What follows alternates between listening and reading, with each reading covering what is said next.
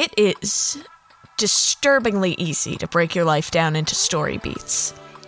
If you were asked to, it would probably take you a matter of minutes to sift through every experience that you remember, separating what's useful from what's not. And not just that, but you could spin your life into several stories, each with a different set of events, sometimes overlapping but framed in different ways, conveying a different mood and serving a different purpose. The same memory could be a comedic vignette in one story and a meaningful turning point in another. The absolute crux of one story might not even appear in another. Now imagine spinning stories out of a life you've only heard about in stories. And I know I'm asking you to imagine the entire genre of historical fiction here, but, like, bear with me. Not only would you have to choose which moments to include in your retelling, but whether to keep the pre-attached framing from a previous retelling. And now, finally, imagine trying to do all of this about a life that was, at the very least, uncommonly eventful, and probably a little bit closer to batshit insane. We're talking violence, political intrigue, and intergenerational incest. But with so much there, and a whole tradition of stories to remix and reframe, how many ways do you think you could spin that?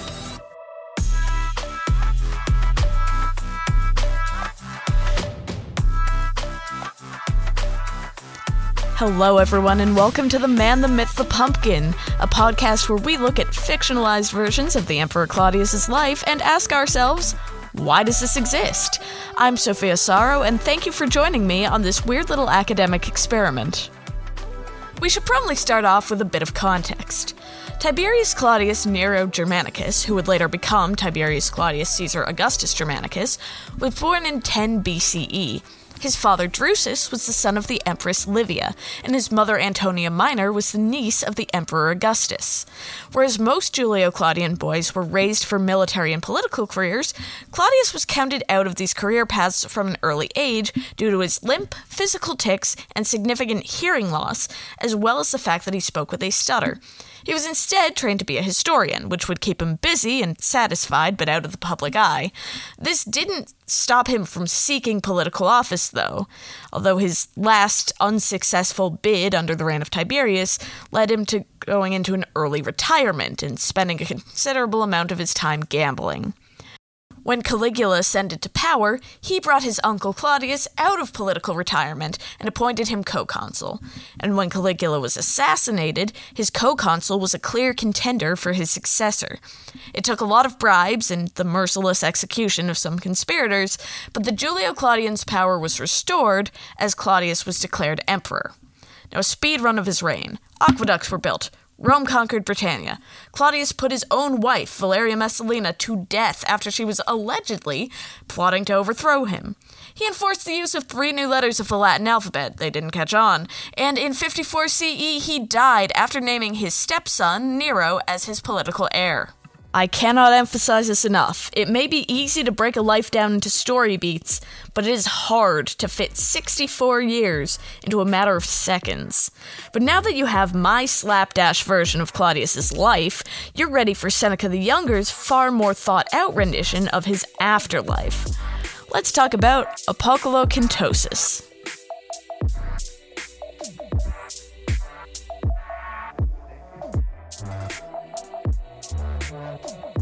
Apocolocyntosis, or the pumpkinification of the divine Claudius, is a satire attributed to Seneca the Younger by Cassius Dio. The title is a portmanteau of apotheosis, the ancient Greek word for the ascension to godhood, and colocynth, the ancient Greek word for gourd, or, as it's often translated now, pumpkin. If you think that's a weird title, scholars agree, and have debated the significance of Claudius turning into a gourd instead of a god for centuries. Compared to whatever the title is supposed to be, the plot is fairly simple. Claudius dies and ascends to heaven, where he promptly terrifies Hercules just by showing up. He attempts to smooth-talk the gods into letting him stay in heaven, but when the gods are voting on whether or not he should become a god, Augustus cuts in and tells everyone what a horrible person he was. He's then dragged away by Mercury.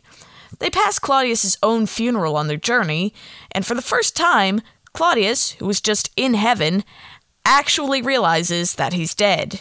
He's content, though, because people are singing contrived funeral songs that flatter him. He blissfully ignores the fact that the quack lawyers are the only ones who are genuinely upset he's gone. When he and Mercury arrive in the underworld, Claudius rejoices upon seeing so many people that he knew in life. As it turns out, all of these people hate his guts. They put him on trial for killing countless people, literally as many as there are grains of sand on the seashore, and sentence him to the worst imaginable punishment, which, for a gambling addict, is spending an eternity with a bottomless dice box that won't actually let him throw his dice. Within the last few sentences of the story, Caligula swoops in, claims him, gives him as a gift to Icus, who passes him off again to Menander, who uses him as his law clerk. It's a very eventful last few lines. The grand overarching theme here is clear. Everyone hates Claudius. Claudius's grandfather hates Claudius. The gods, after listening to Claudius's grandfather, hate Claudius. The people in the underworld despise Claudius. And within the story, everyone has a well-established reason to do so. At least Hercules has mixed feelings towards him. Unfortunately for Claudius, the mix is between hatred and fear. And Hercules is a special case here, too, because while some of the gods are willing to give Claudius the benefit of the doubt prior to Augustus' speech, Hercules hates him right from the get-go. To a modern audience, the joke is as obvious as it is unfunny. Someone known for his strength, virility, and nigh invincibility is afraid of somebody who couldn't pose a threat to him if he tried.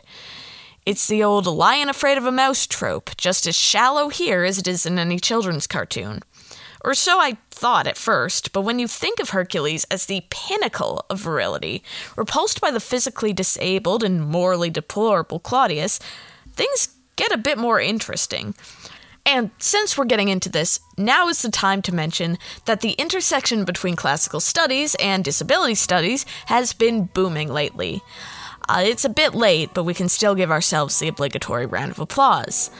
Uh, but it's because ability and masculinity were so intertwined in the ancient Roman world that we cannot truly talk about disability in ancient Rome without also talking about gender. We have to add an additional vector here. The Roman vir bonus is a man in control of his own mind, his own emotions, and ideally, the people around him. And one of the ways that he is best able to control the people around him is through the power of speech. Thus, it seems like no coincidence that when Claudius is showing off his rhetorical abilities, spinning Homeric-style verses to explain who he is and where he came from, the goddess Fever cuts him off and tells him to stop talking nonsense. Claudius is exercising the only form of masculine authority he actually can, and gets cut off by a female deity who is more powerful than he ever could be. Going back to Hercules, the intersection between masculinity and gender here means that Hercules is shuddering not only at the sight of a disabled person, but at the gaping vacuum standing in place of Roman masculinity. Claudius cannot control the movement of his own head or the way that he walks, and when he attempts to influence others through his speech, he fails at that too. He is a complete failure as a Roman man, and Hercules is horror-struck by the very concept. Once you see this, it's easy to notice that all of the male characters who so much as tolerate Claudius, don't even like him, are those who stand to gain from him. Those who can get him to put himself below them, those he will submit himself to. Now, Mercury, who he's already below by default, originally aims to help him out, by which I mean begs Clotho to mercifully end his life. Now, some scholars insist that Mercury, the god of cleverness, actually liking Claudius must be completely ironic on Seneca's part, but I don't think it's too far-fetched that the god of merchants and travelers would approve of the man who commissioned the port at Ostia. It seems like Mercury's followers, at least, might have uh, really appreciated that. Regardless, as soon as Mercury learns that the extent of Claudius's cruelty is greater than he could have imagined, he personally drags him to the lower regions of the underworld by the nape of his neck. No matter what Claudius has done for Mercury's devotees, the god cannot be swayed. Caligula, on the other hand, doesn't even need to be swayed. He actively seeks Claudius out, claiming that Claudius was enslaved under him during life, Uh, so that he can have control of him back. Now, this blow to Claudius's agency is particularly damning, because being Caligula's co-consul was Claudius's most notable political stint prior to being emperor. And this could easily have been framed as Claudius regaining some measure of control in his life. Obviously, Seneca doesn't want to go that way. That makes the inversion here, portraying it as enslavement, a particularly cruel jab. We also have Menander, a freedman whose control of his own life is undercut by his previous enslavement. I don't have to explain why the Roman emperor being controlled by a freedman would have been seen by the Romans as something so unthinkable it could only appear in satire. And in the living world, where most Romans are celebrating and walking around like free men, now that Claudius is gone, the lowest-ranking lawyers sincerely mourn his death, as the real lawyers, and thus the lawful order of Rome, have reemerged after Claudius has gone. These are the men who benefited from Claudius's corruption, and they are mourning that their days of privilege have now come to an end. So, who is Claudius in this piece? He's out of control both physically and morally. The only people who tolerate him do so not for who he is, but for what he can offer them. He is at his best when serving his social inferiors, disgracing the office of princeps while doing so, and he borders on monstrous when enacting his own desires. He is a failed leader and a failed man. And that raises some questions, doesn't it?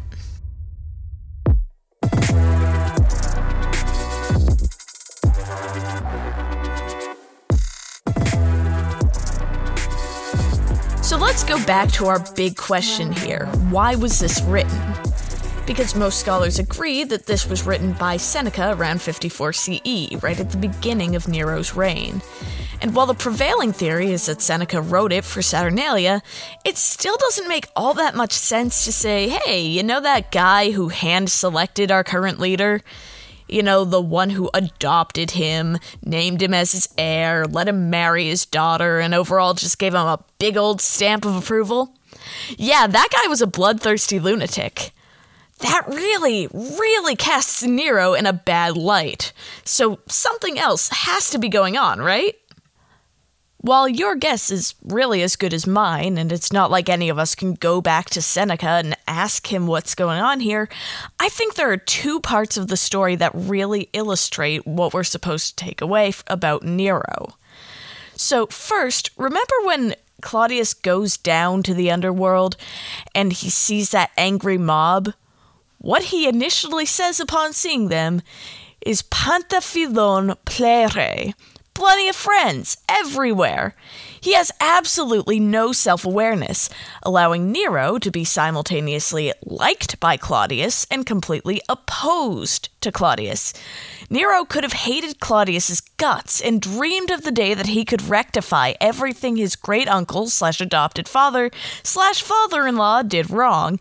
It, it would have been totally in character for Claudius to have just straight up not noticed. The second part of the story that I think we should focus on is right at the beginning, where one of the Fates, with her generous hands, bestows upon Nero many years from her own store. And she does this because she has, quote, a fondness for the handsomest of men. What Seneca has done here is set up a hole for Nero to fill. Somebody needs to bring virility and virtue back to the Principate, and to carry on Augustus's legacy in a way that Tiberius, Caligula, and Claudius have failed to do. And here comes Nero, a young man in his prime, favored by the gods, perfectly poised to do just that. The only downside of this medium is that you can't feel me obnoxiously elbowing you in the ribs. And just as we're about to close out, you say, but wait! This story is named after pumpkins, and this podcast is named after this story, which is named after pumpkins. So where are my pumpkins? And I'm glad you asked, because the title of this work is worth looking at again. See, the fact that Cassius Dio glossed this title upon mentioning it implies that his audience wouldn't have necessarily understood the joke right away. And even after the gloss, the audience still might not have gotten it. It's not like Colocynth was some sort of bandied around insult that they would have been familiar with. Scholars hypothesize that this might have been the point. The title is as unexpected and wrong as Claudius's time as emperor. And our common English translation, pumpkinification, came about centuries after the work itself did. You know, after Europeans learned what a squash was. And honestly, in my opinion, that's the coolest part. The title isn't static. It has an ambiguous meaning that continues to change depending on its context. And if that isn't emblematic of everything we're talking about here, I don't know what is.